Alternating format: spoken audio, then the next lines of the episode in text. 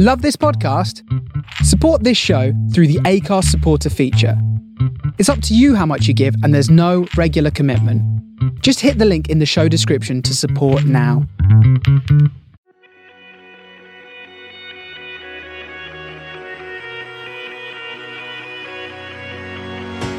Welcome to the Shapes of Stories, a podcast with me, Lawrence Prestige, as your host.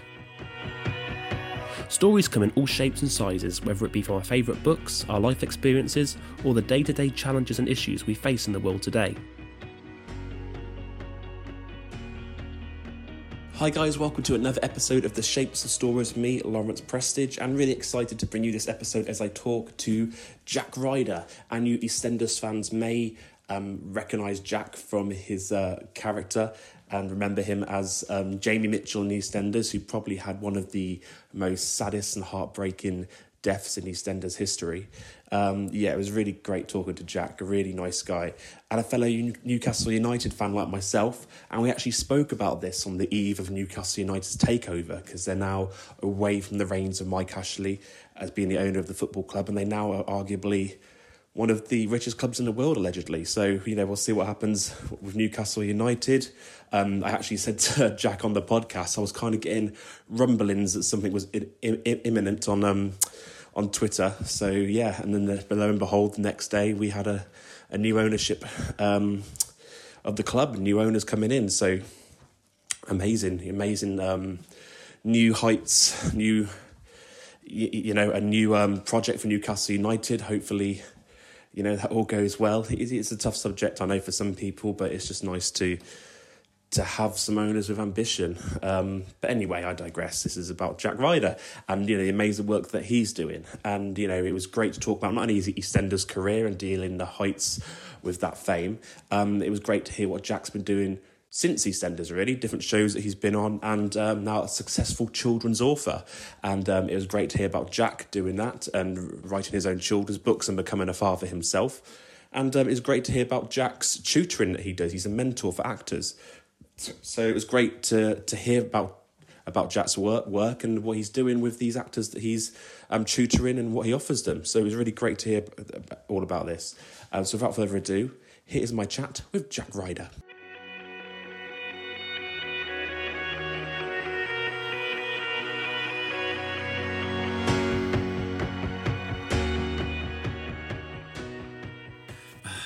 So, Jack, how's things going? Not bad, not bad at all. I'm actually, I've been suffering with a bit of a cold. Everyone seems to have come down with this season change cold thing, mm-hmm. and um, I'm suffering. So my voice is a little, little deeper than normal. But uh, yeah, I'm kind of coming out the other end of that. So feeling very good indeed. Yeah. yeah.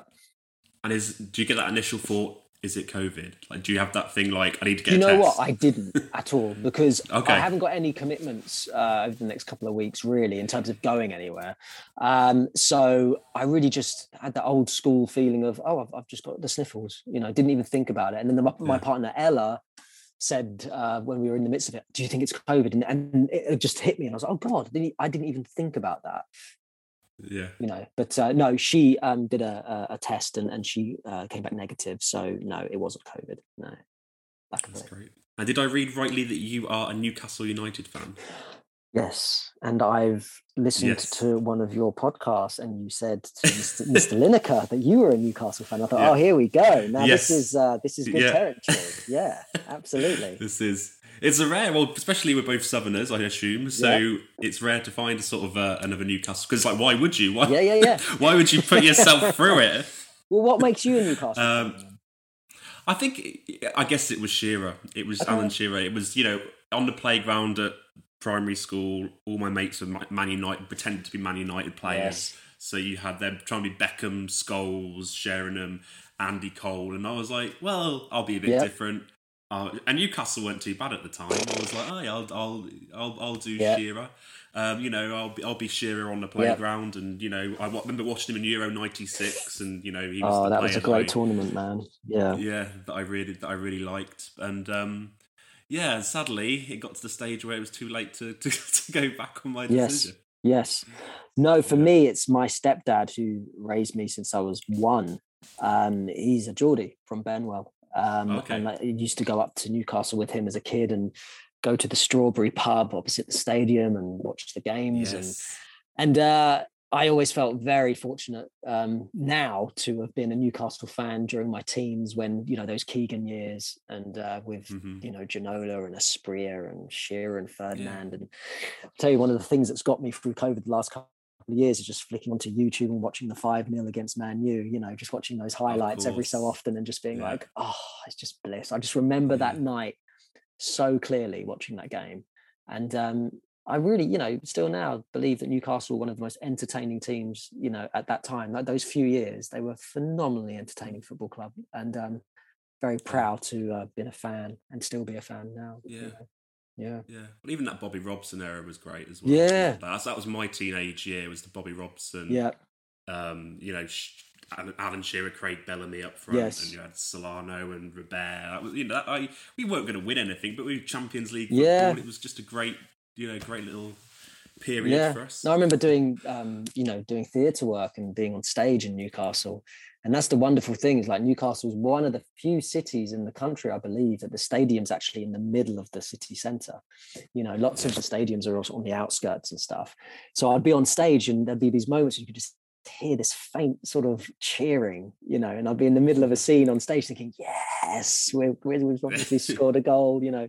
Um, but a fantastic atmosphere up there, absolutely wonderful. Oh yeah. Well, it's like a religion up there, isn't yeah. it? Football. It's just like well, it's, know, their it's theatre. The... It's their theatre show, yeah. you know.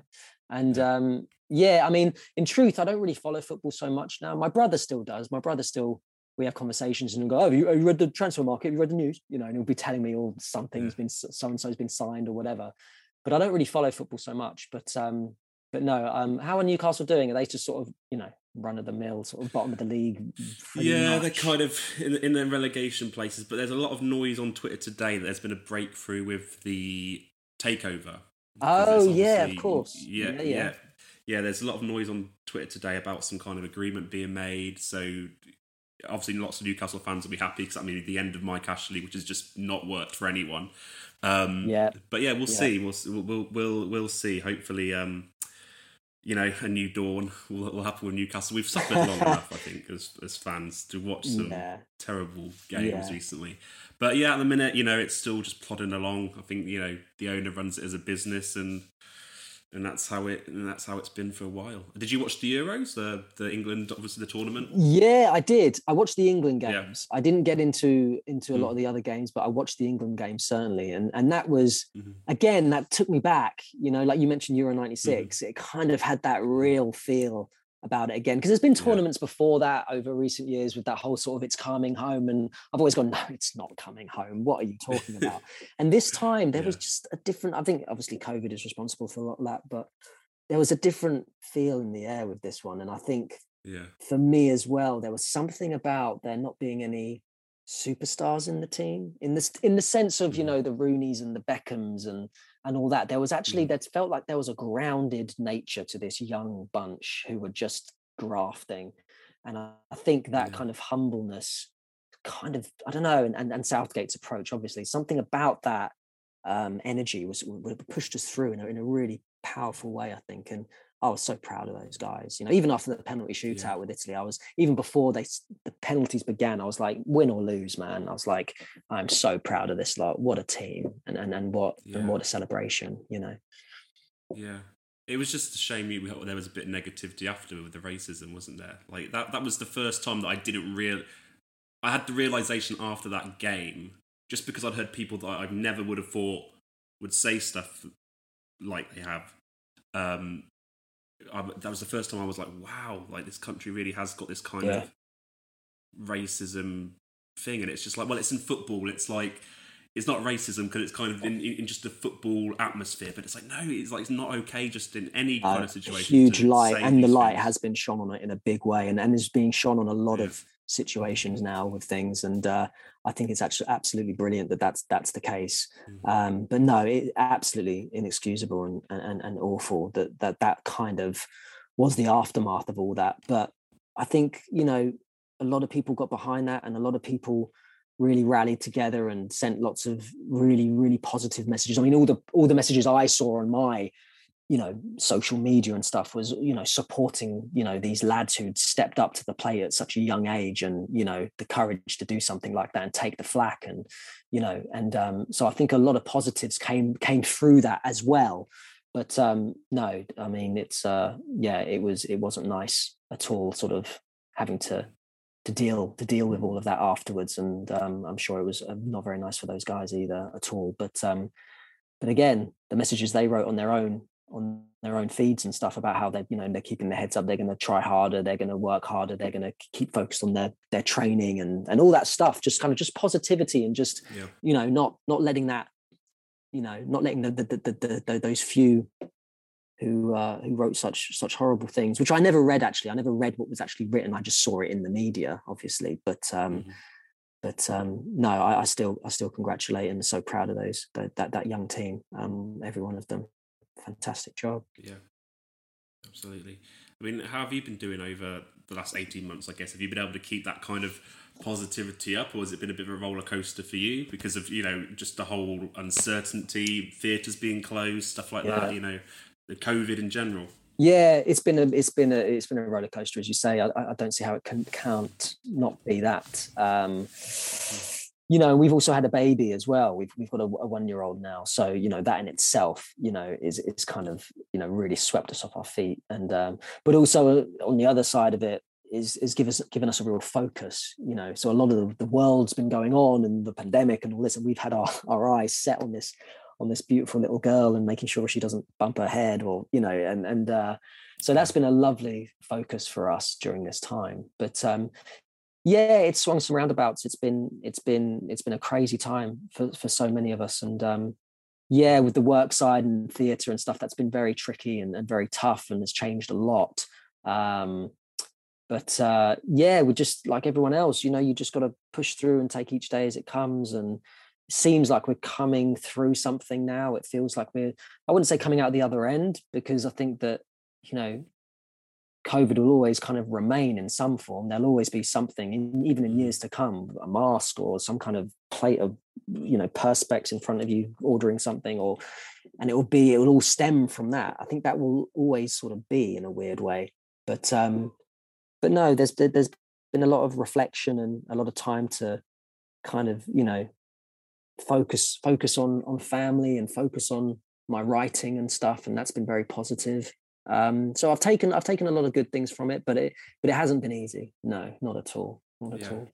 Did, did you worry for theatres? I suppose when there was that, you know, cl- close and then no sign at some stage when they'd reopen again. I guess especially for the smaller regional theatres, yeah. there was that worry how they were going to cope. Well, there was worry before COVID. Do you know what I mean? How these how these places can survive you know and a lot of them rely on their their pantomimes each year and stuff like that just to kind of pay the bills and it's um yeah i mean god knows you know i mean i know a lot a few theatre owners and, and you know we've been loosely in touch but i think a lot of people sort of just sort of you know melted away into the shadows slightly and and, and i don't know how how how a lot of these places have survived but but there's a wonderful spirit in the community of the theatre world. There's a wonderful spirit with with amongst the actors amongst you know the students you know the graduates coming coming through and, and wanting to keep the business alive and and um it was only going to be a matter of time before it came back, you know, because because there's an audience for it. There just is, and people want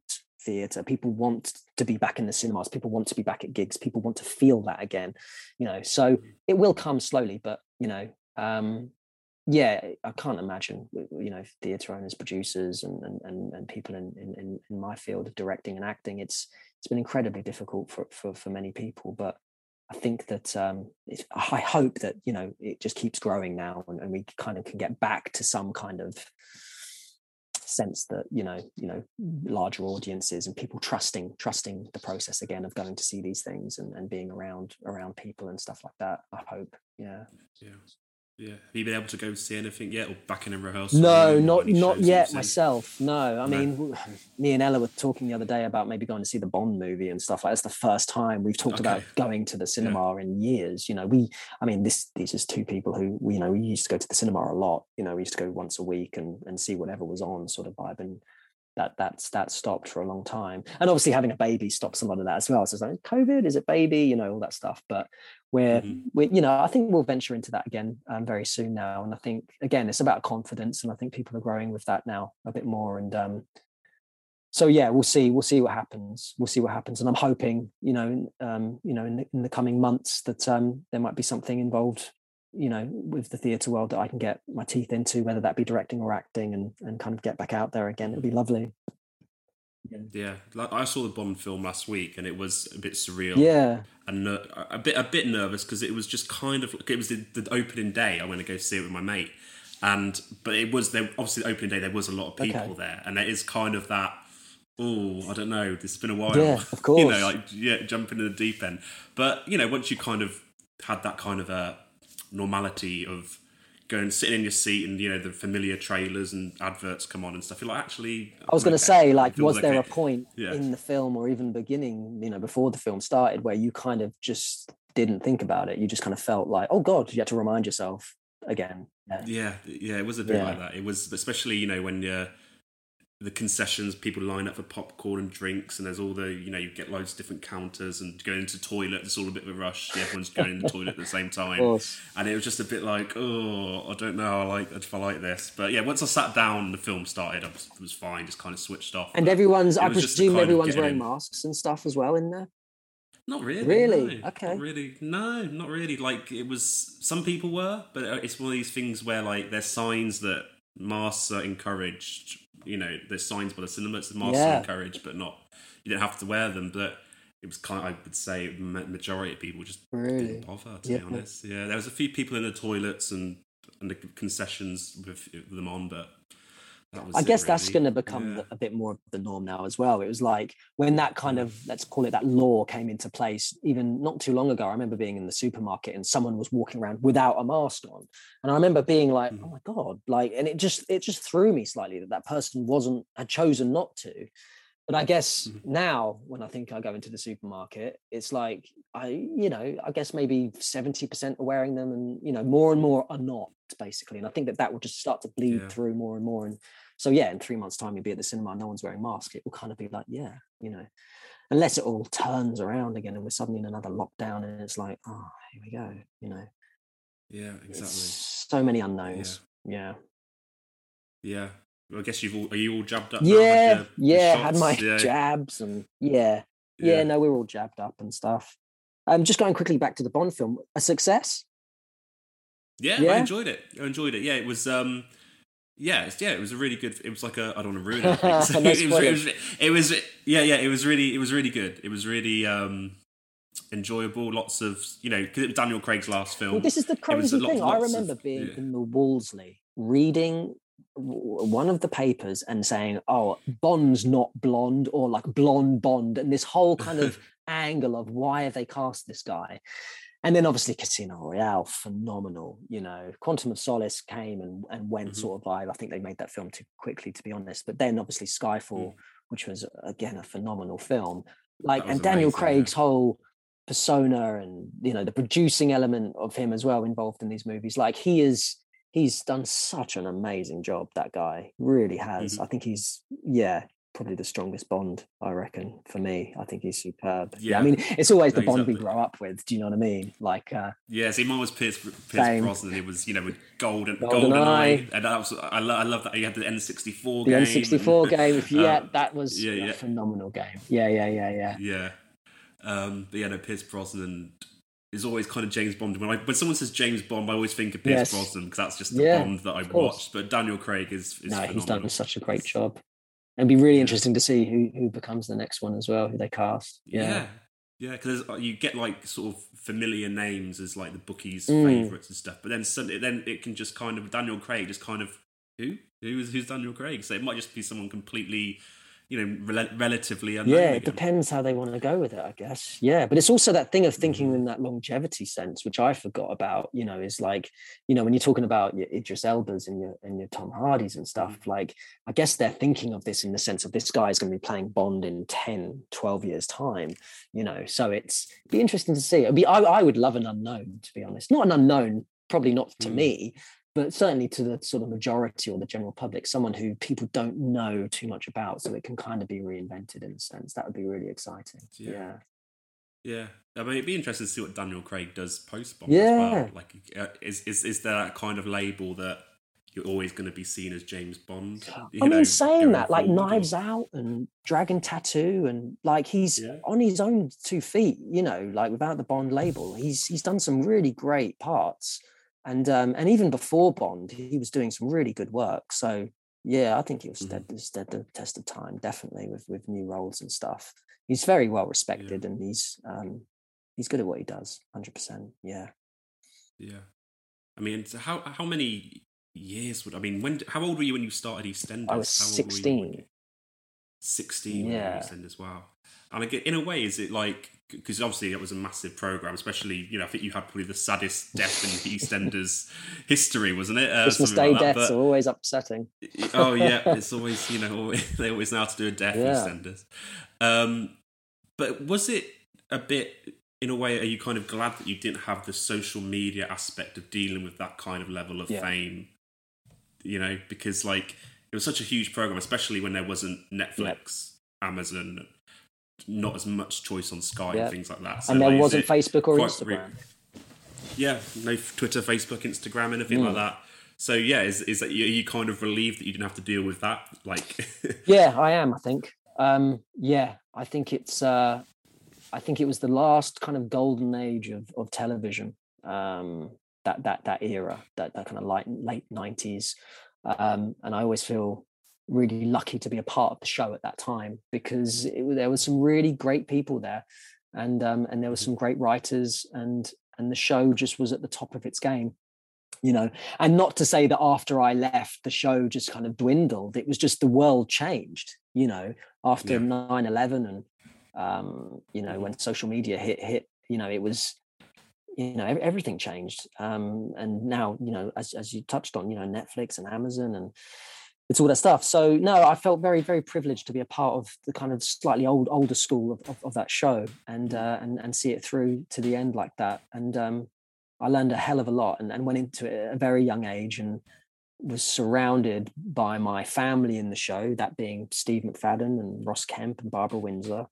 So real icons of, of the screen, you know, mm-hmm. and me being a quite a confident young Southeast London lad, kind of let it kind of wash over me slightly. I wasn't too thrown by it and very quickly got really obsessed and into the work, you know, into the into the scripts and into the character and into the day-to-day nature of being with the crew and and and working from, you know, leaving my house at what five in the morning in Tunbridge to drive around the M25 to Elstree every day back and two and um and just work, you know, work my guts out on that on that show. So it was a bit of a baptism by fire, but it, I learned a, a, hell of a lot, and it and it and it put me in a great position to to go into sort of theatre and carry on with what I was doing with the rest of my career after that. So it was a brilliant learning curve. Yeah, fantastic. Yeah. I suppose, like you say, you in you were kind of in that golden era of EastEnders, and at sixteen, being in EastEnders when EastEnders was so popular, so many big characters, so much well known sort of storylines around that sort of yeah. time. Was it hard to kind of deal with that level of fame of such a such a young age? Yes it was. It was very tricky in moments. Um you know very simple things like um you know going to um the shops to, to get a pair of trainers or something you know um and checking my my watch you know and it would be 3.30 and thinking oh god i shouldn't be out right now and you'd think well why and it's like well the schools are coming out you know, and all of a sudden there's security and there's, you know, hundreds of people trying to get into the shop and they haven't got the manpower to control it. So they have to ask me to leave the building and they take me upstairs. And it's like, wow. it's that kind of vibe that you go, wow, I was just popping out for a pair of trainers. Like, you know, um, mm-hmm. It's, it's funny, you know, I always say this to people, like it's that thing where, you know, when you're in the movies, you know you're kind of on the big screen and you're magnified so you know if leonardo dicaprio or george clooney walks into a bar mm-hmm. you suddenly think my god they're tiny like they're human size mm-hmm. you know um, and when it comes yeah. to soaps particularly at that time you're in people's living rooms every sort of night sort of vibe. So mm-hmm. all through their children's upbringing and you know when their daughter comes in and she's broken up with a boyfriend in tears you're there in the room. You're in the corner again you know and the mm-hmm. christmas day you're in the room. You so there's this weird thing that people think they know you. People think you're part of the family. I remember this guy coming up to me in london and saying oh my god and stopping me and sort of being like i know you and he was like, I know you. And he's like, you, he was like, you went out with my sister, or mm. he's like, you went to my school. He was like, I know you from somewhere. And he was really animated and genuine. And I was just sort of stood there quite calmly and I waited for the penny to drop and it did. And he was mortified and was really apologetic. And, and I said, look, don't worry, it happens all the time. But he really believed that I was a part of his life, that I was a mate across the street or something and um and then he felt you know horrible for, for stopping me and and suddenly realized but it is that strange thing so people for me when it came to the fame thing with eastenders was people were very in your face you know people felt that they could grab you people felt mm. that they could whip your baseball cap off and point at you and say things and so it was quite intrusive in that sense um but i had a great group of people around me i had good mates i had a good family and um, and I was at work all the time. I mean, you know, pretty much six days a week I was in that studio. So it was very rare that I was kind of you know in those situations really because I was always behind the gates of Elstree most of the time. But um, but it was difficult. It was difficult, and I think if if my daughter, you know, in 16 years' time was to go into a you know TV thing or you know kind of got some kind of level of fame, you know, I would I guess my my sort of my nervousness would kick in in the sense of the experience I had of of this how sort of close it can get, how serious it can get in moments, you know. Mm-hmm. Um, but yeah, you know, I think I think for me, I was lucky that I had quite a quite a good head on my shoulders even at that point, and kind of just focused on my job, you know, and really enjoyed the work, you know. So I didn't get sort of kind of persuaded or I didn't kind of venture into the whole fame thing really. I, I, kind of pretty much kept myself to myself really during those years and just just got on with the work. Yeah, yeah, yeah. That's good because we've had a few people on and they've sort of say that you know they've had to deal with so much abuse online from people like just people that just come out of nowhere on yeah. Twitter and Instagram just comments like we had um Matt Di Angelo who played yes. Deano in yes. EastEnders he he came on and he obviously he was in part of that um sexual abuse story with um, Linda, okay. Danny Dyer's wife. And you know, he had people like comment on the picture of his dog, like you know, you rapist and stuff like this. And it was just like because of the storyline he was in, he was playing this awful character, and he was mm. getting like really horrible comments and stuff. Mm. It was yeah, surreal that people feel that they can just put that. Put well, it's so on. easy, isn't it, to just write mm-hmm. something mm. and press send you know it it takes a it's a very different thing to approach someone face to face and do something like that mm-hmm. so i think people are protected in in, in, an, in an odd way and, and and and i'm sure mm-hmm. that there's organizations and, and people that are doing doing something about that at least i hope there are um, mm-hmm. but yeah i mean it was like the character i played on holby city i played this horrible character on that show um, who ended up raping um, this girl in the show and i remember reading the script and thinking like God, this guy's a rapist. Like, you know, I, I had no idea that, that that was where the, the, the character was going, really. Um, yeah. And I remember walking down the street on a number of occasions and being so used to sort of girls running across the street to hug me or get an autograph or something. Suddenly, there were women crossing the street to get to the other side. Wow. You know, really saw me and were thinking, I don't want to be near this guy. And there's this, it's a weird one because one side of you thinks, oh man, like I'm not like that. Like I'm just doing my job. But then yeah. another side of me is like, well, I must be doing my job right if they don't want to be near me at all. You know, so mm-hmm. yeah, you know, it's it, it, it's it's a weird one. But um, no, I'm sorry to hear that that that guy went through that. It's it's terrible, but it's it's always kind of going to happen. You know, it's like it's because it's just so accessible. You know, if you're if you're in the media or on television and you've, you've got a an open account and you know it's going to happen. I guess it's just how much you allow yourself to to to kind of invest in that you know on some level. Um but there's no sort of getting around it i guess until until there's laws for it or you know these people get like we touched on you know the uh, the racism after the the uh, the euros you know. I mean i mm. did read that these people were were you know found and and you know have to stand up for their actions and and that's absolutely right you know um mm. but yeah it's it's it's a it's a crazy world now man like with social media and all that stuff and and uh i i i I very rarely sort of go on it. Um, you know, I've I've got a couple of you know I've got my Facebook and my Instagram, but I I I don't spend a lot of time on them to be honest. It's uh it's it's a bit of a yeah. crazy one for me. Yeah. Yeah, it does it does worry me the um just some of the younger people that think it's so important to like Instagram in particular mm. for sort of young teens and young women and I guess young guys as well. But you know, feel like it's really important to build likes and a following yeah. on there. Think it's really important for them. Like if I said to if I said to I feel like if I said to someone that was like I don't know 17 years old now, I give you two options. You can wake up one more, then you can be the most talented piano player in the world, and you know you could be the best piano player ever, or you can wake up and just have, for no particular reason, a million followers on Instagram. Mm.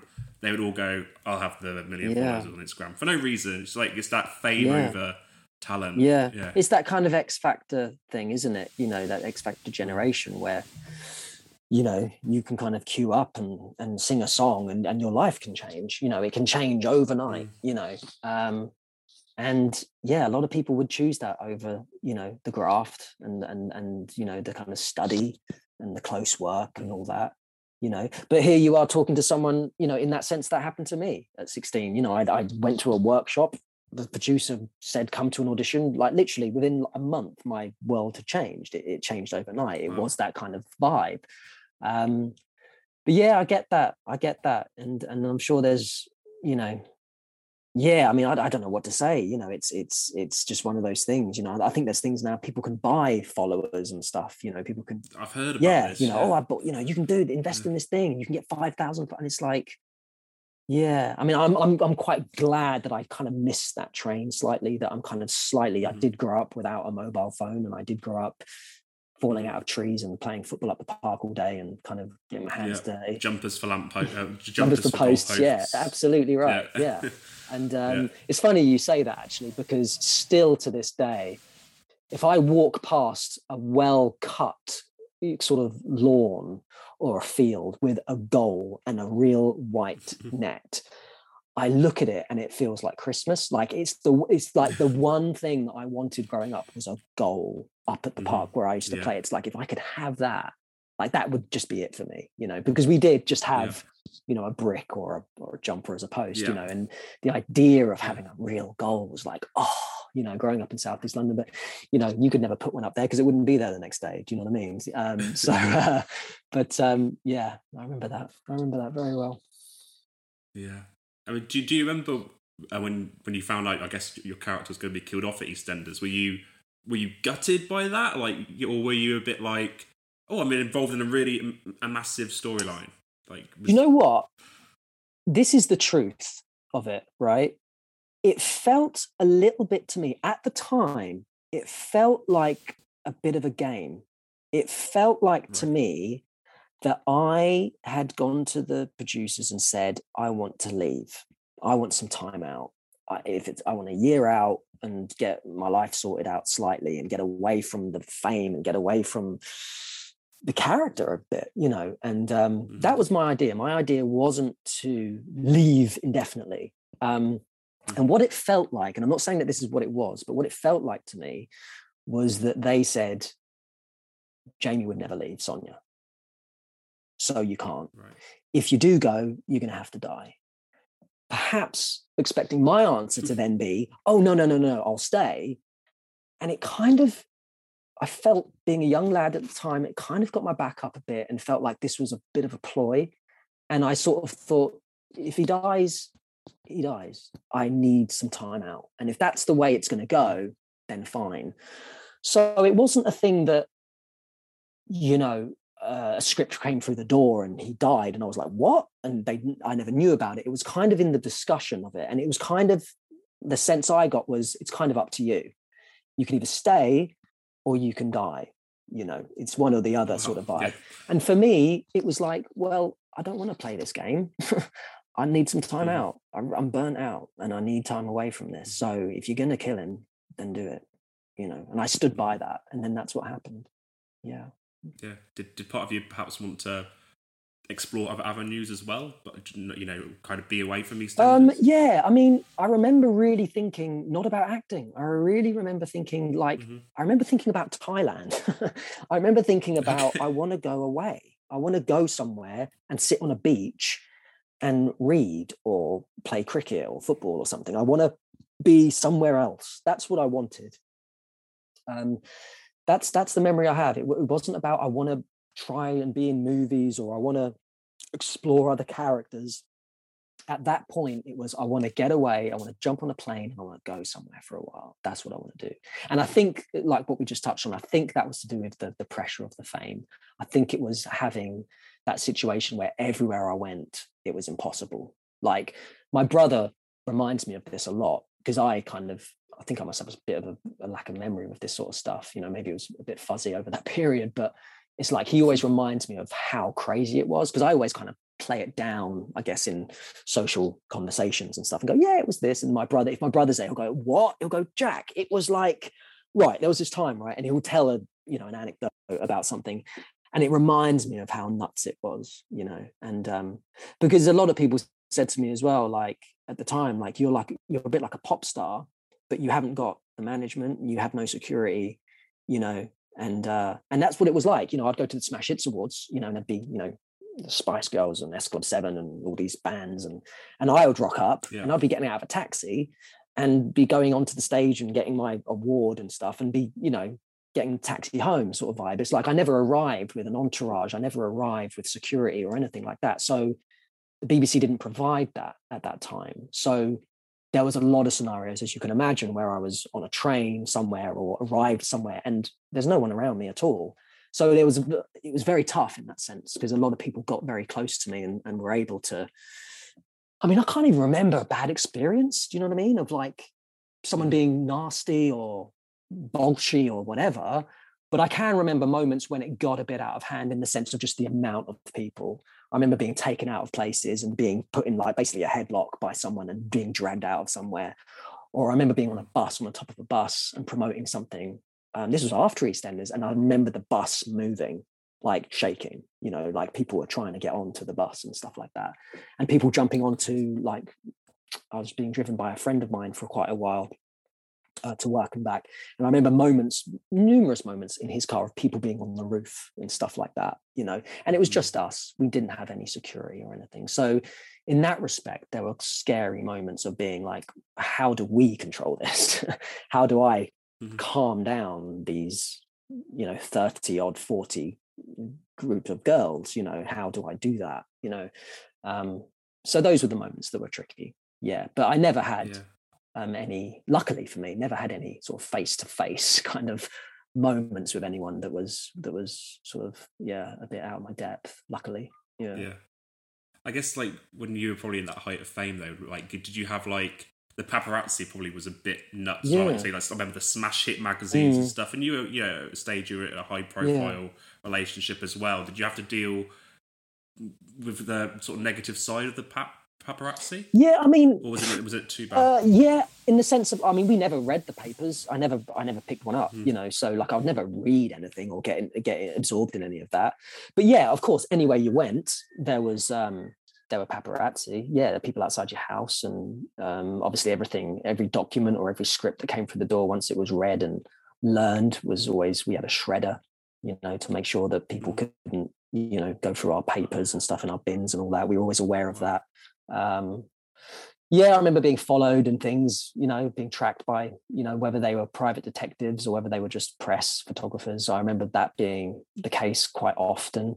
Um, but again, I was, you know, I had nothing to hide. You know, it wasn't like I was, you know, out and about all the time. You know, like I said, I was I was getting up, I was going to work, and I was coming back. And on the weekends, I was playing Pro Evolution Soccer. You know, and and, and ordering you know a takeaway with a bunch of mates and like like Big Bang Theory. It was that kind of vibe. You know, when I was I was like 16, 17, 18, 19 years old. So you know there was nothing to hide so it never got to me so much it was like well this is just what it is you know and how lucky am i to to be working and be in this show and you know be be doing this stuff so it didn't it didn't get to me so much. I think it's I think it's in the later years. I think it's looking back now that I think, oh wow, there should have been something in place there. You know, there should have been something in place there. And um, but at the time, it was just, you know, it was just me getting on with it. You know, yeah, yeah.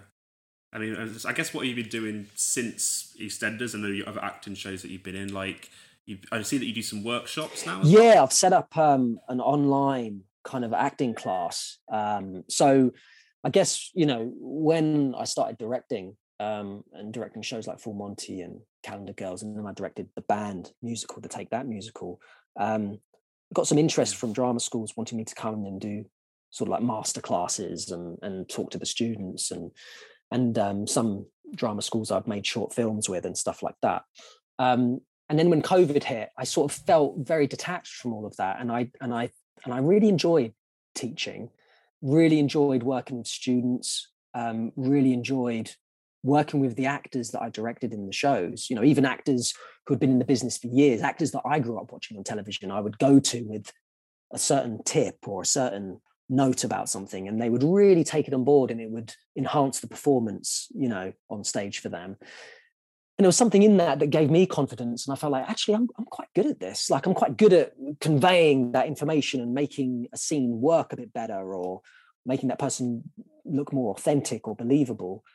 Um, and I was, you know, me and Ella were walking with with Marnie, and Marnie was, God, she must have been only about four months old at the time, and and I was talking this out with her and, and said, you know, I want to do something like that a bit more. I want to connect with people who, whether they're professionals or not, people who are interested in acting, people who want to learn about the craft, and the whole nature of Zoom and COVID, it just made me think, well, there's there's a world of that now going on, and and with Zoom, I can access anyone. You know, I can I can get someone who wants to be an actor in Scotland or in Brazil or wherever. You know, so mm-hmm. so I set up this little company um, called JRS, the Jack Ryder Sessions, and it started out through my agents actually, who had clients on their books who were kind of mainly theatre trained actors who wanted to learn about television auditions and learn about self tapes and actually gain some confidence in that world because they started getting auditions for Amazon series and all this. And they were a little bit felt as though they were perhaps out of their depth slightly.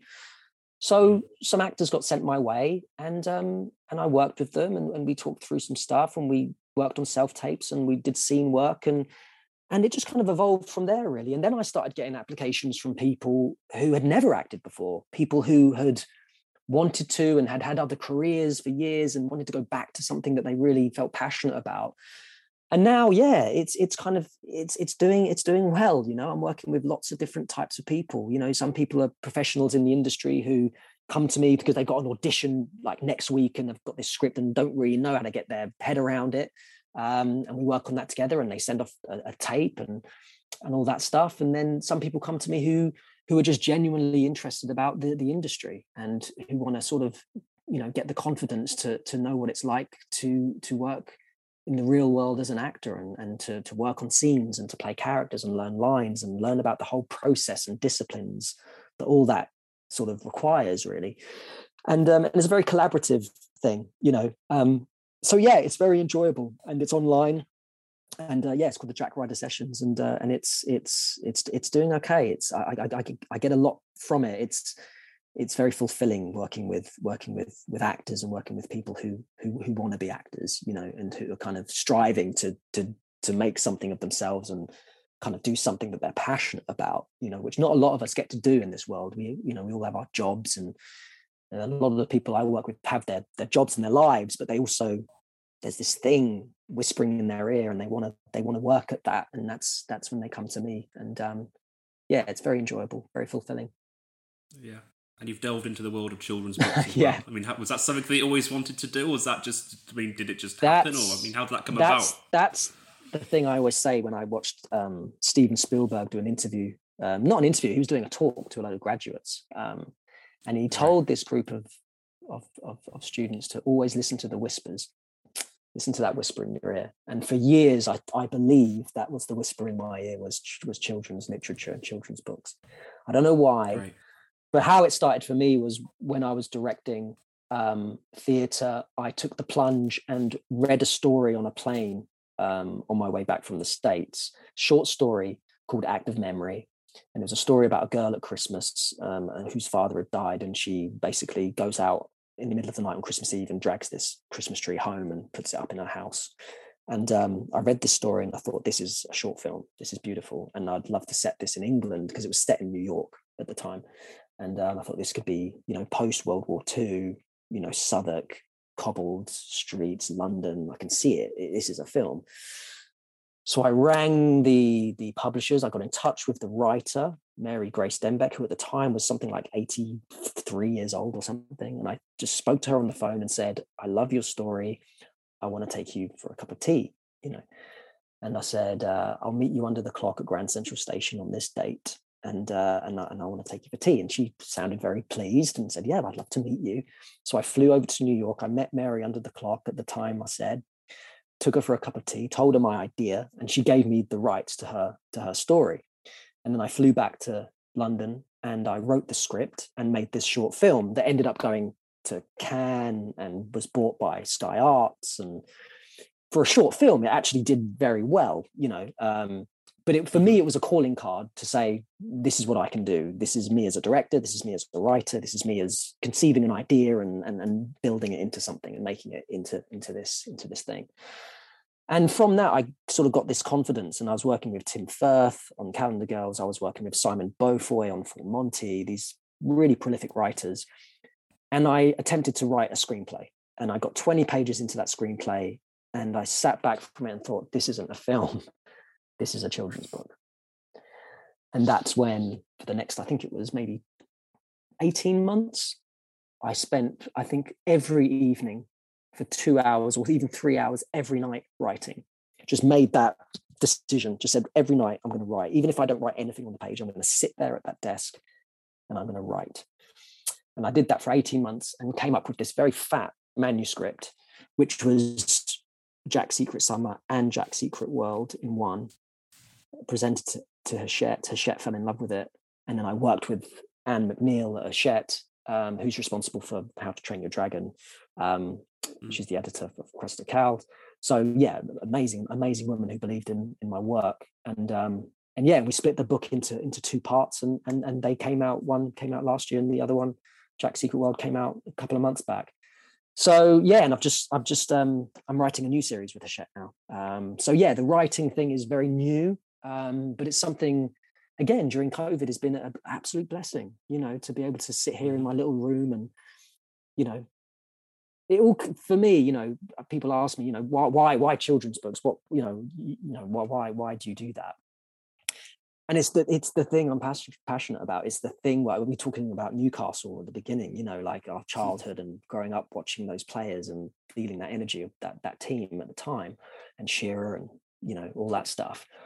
And for me, the seed of all of it, and even now to this day, is is that kind of the 1980s, you know, that Brat Pack thing of, you know, Spielberg, George Lucas, Richard Donner, you know, you're talking the Goonies, E.T., you know, Ghostbusters, Back mm-hmm. to the Future, you know, those movies yeah. when I was a kid growing up, making the hairs stand up on the back of my arms, you know, that feeling um, is is at my sort of core of my sort of creativity, as it were. And that is where I live in story writing. That is where where it's all at for me. So when I'm writing a book or coming up with a concept or an idea and characters for a, for a children's book, a children's story, I'm in that world again when I was eight, nine, ten years old. So there's no clocks. You know, I can sit here at 9 a.m. until four, and it literally, and I, I'm not kidding you, it feels like I've been up here for 45 minutes. It's so fast because I'm just immersed in it. Yeah. And um, I a huge amount out of it. And um, and it's tough. It's a grind, you know, mm-hmm. especially when oh, now yeah. I'm doing it sort of properly i've got deadlines and stuff it's like yeah it can get us this by you know in two months time you know it's like what especially having a one year old but um but no I, I get a, a, huge amount of enjoyment out of it and um it's a lot of fun and uh yeah it's a lot of hard work as well yeah yeah yeah were you a reader as a kid like were you like Roald not Dahl really again Roald Dahl I, I, picked up one of his books and and yeah I, I, I agree that Roald Dahl's Matilda that was the first book that I read that I mm-hmm. connected with on a on a on a on a real level.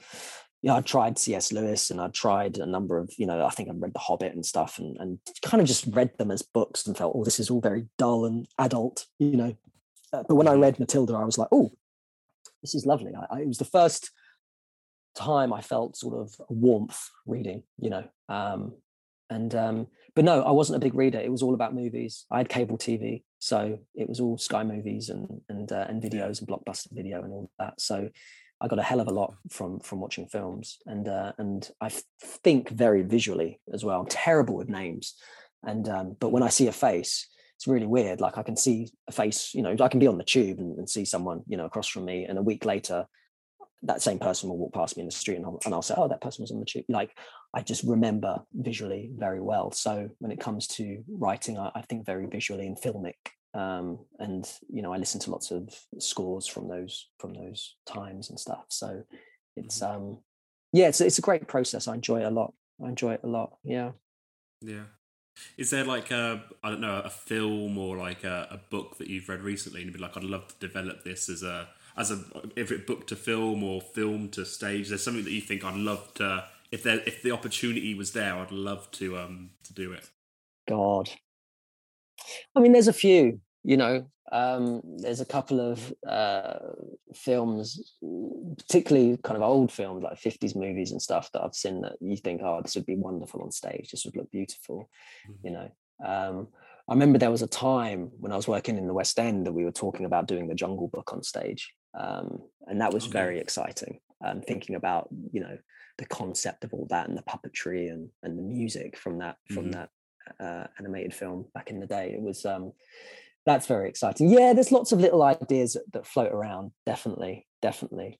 But um, yeah. for me, you know, I never go into writing a children's book thinking about it being necessarily a success or it being commercially successful or being a movie or anything. I think for me, it's it's about drawing from my own experiences, sort of growing up, really. Um, and going back to those days and the characters. I mean, I was very, you know, my parents separated when I was like before I was a year old and my dad had you know was with my stepmom Mel and my mum met my stepdad Paul very sort of quickly. So I had two sets of parents growing up and then they had their siblings and their families as well. So I had a lot of characters around me growing up as a kid and very different, two very different families. You know, my dad's was quite a middle class, you know, country house in the middle of nowhere with candles and roast dinners and Beethoven on the radio and a log fire and all very, you know, affluent and lovely like that. And then my mum's was, you know, in Southeast London and, you know, dinner in the microwave and, you know, toast for dinner mm. and, you know, kind of going out with your mates and watching Nickelodeon and, you know, kind of very different lifestyles. And like I said, my stepdad was a Geordie and, you know, crazy, crazy character he was, you know, so in his, hmm. um, but yeah, so I draw from all of those characters and, um, and yeah, sort of try and draw from my own life experiences, um, that I went through. And that's how I approach the books. Yeah. Okay.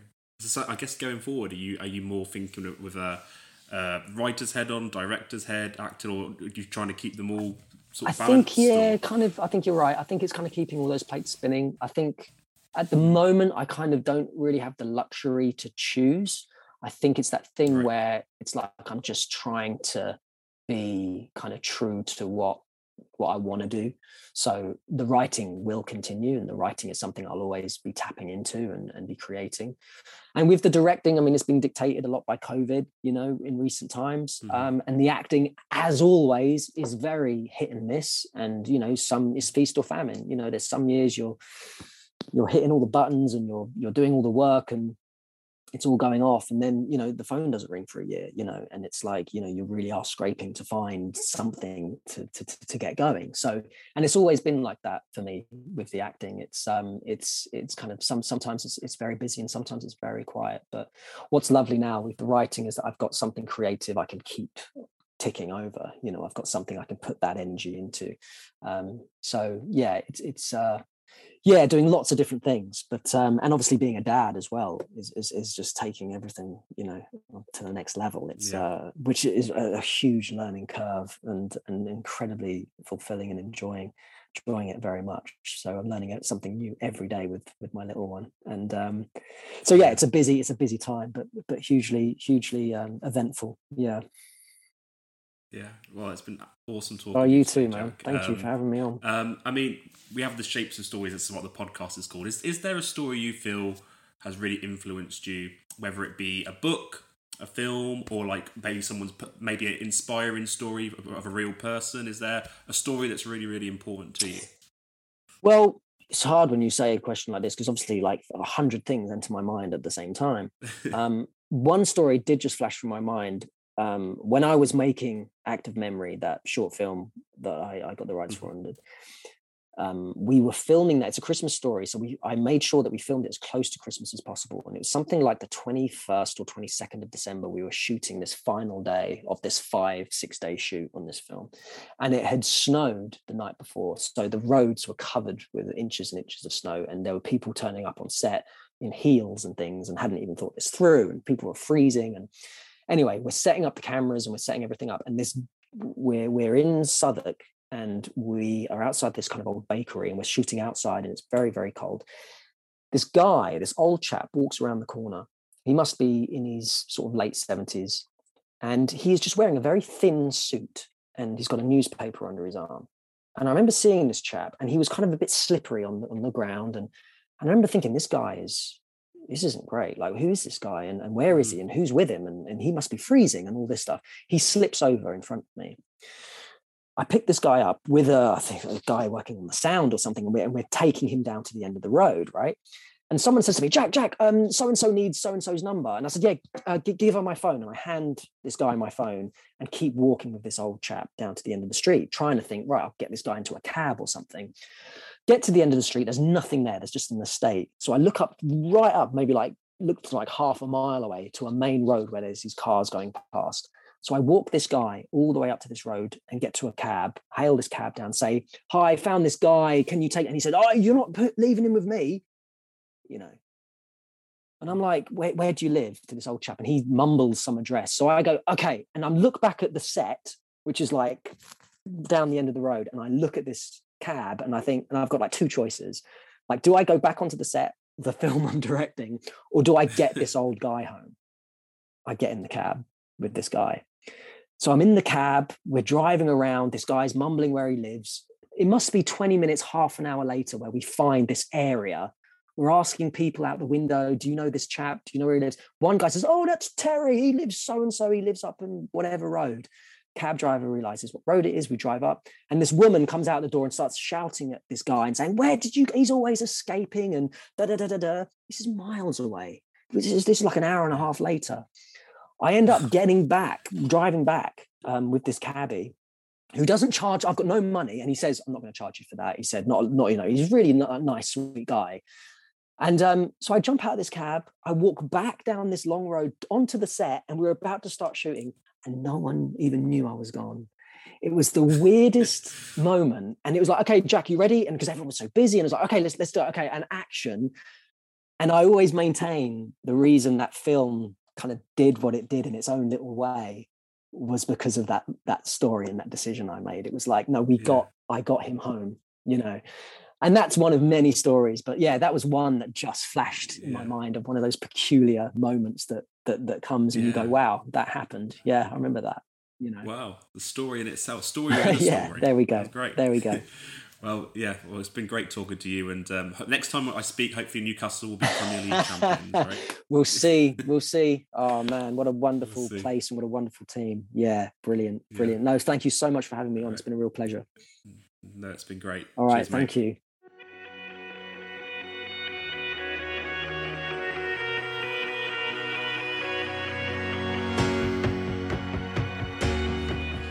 yeah, really great talking to Jack. Um, really nice guy, like I said, fellow Newcastle fan, and um, yeah, I'm looking forward to keeping in touch with him and seeing um, what the future holds for him with his writing, his acting, his directing, keeping all those um, feathers to his to his cap. So yeah, looking forward to seeing what the future holds for Jack.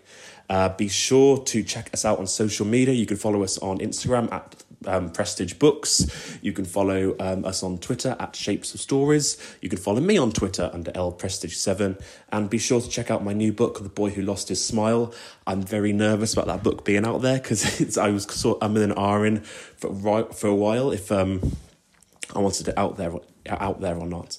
Um, but you know what? I care profoundly about helping people that that are, that are dealing with mental health issues and depression and yeah, you know, I want to encourage people to be less afraid, and um, I, you know, I'm not a mental health expert at all, um, but I am an expert of my own story, and um, this this book is all about that and my battle with um, those low moods and depressive feelings, and and how you know I. Uh, it's a bit dangerous to say beat depression, but how I how I dealt with it, and you know the the, um, what, I, what I found helped me, and hopefully it can help others too. But guys, thanks for listening, and see you again next time.